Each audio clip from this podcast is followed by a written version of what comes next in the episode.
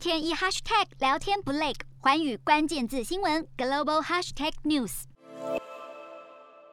这项疫苗强制接种令锁定了员工数超过一百人的企业，还有医疗机构跟照护机构人员、联邦政府业务承包商员工。而这也是当局从疫情爆发以来发布过最强势的防疫措施。在生效之后，劳工都要完成两剂疫苗接种，要不然每个礼拜都要上缴病毒筛检报告，否则雇主就会面临高额罚款。当地官员表示，这一项新规定适用于全美三分之二以上的就业人口，等于有上千万人会受到影响。而随着违规次数增加，罚金还会再提高。但是官方并没有说明，如果拒绝接种疫苗或是拒绝做筛检的员工，会不会因此丢了工作。而针对这一项新政，有企业担心可能会让反疫苗人士干脆离职不干了，进而让已经不足的劳动力更加短缺。许多零售商更是不买单，批评强制接种的措施。可能会扰乱耶诞节供货安排，甚至导致供应链中断。洞悉全球走向，掌握世界脉动，无所不谈，深入分析。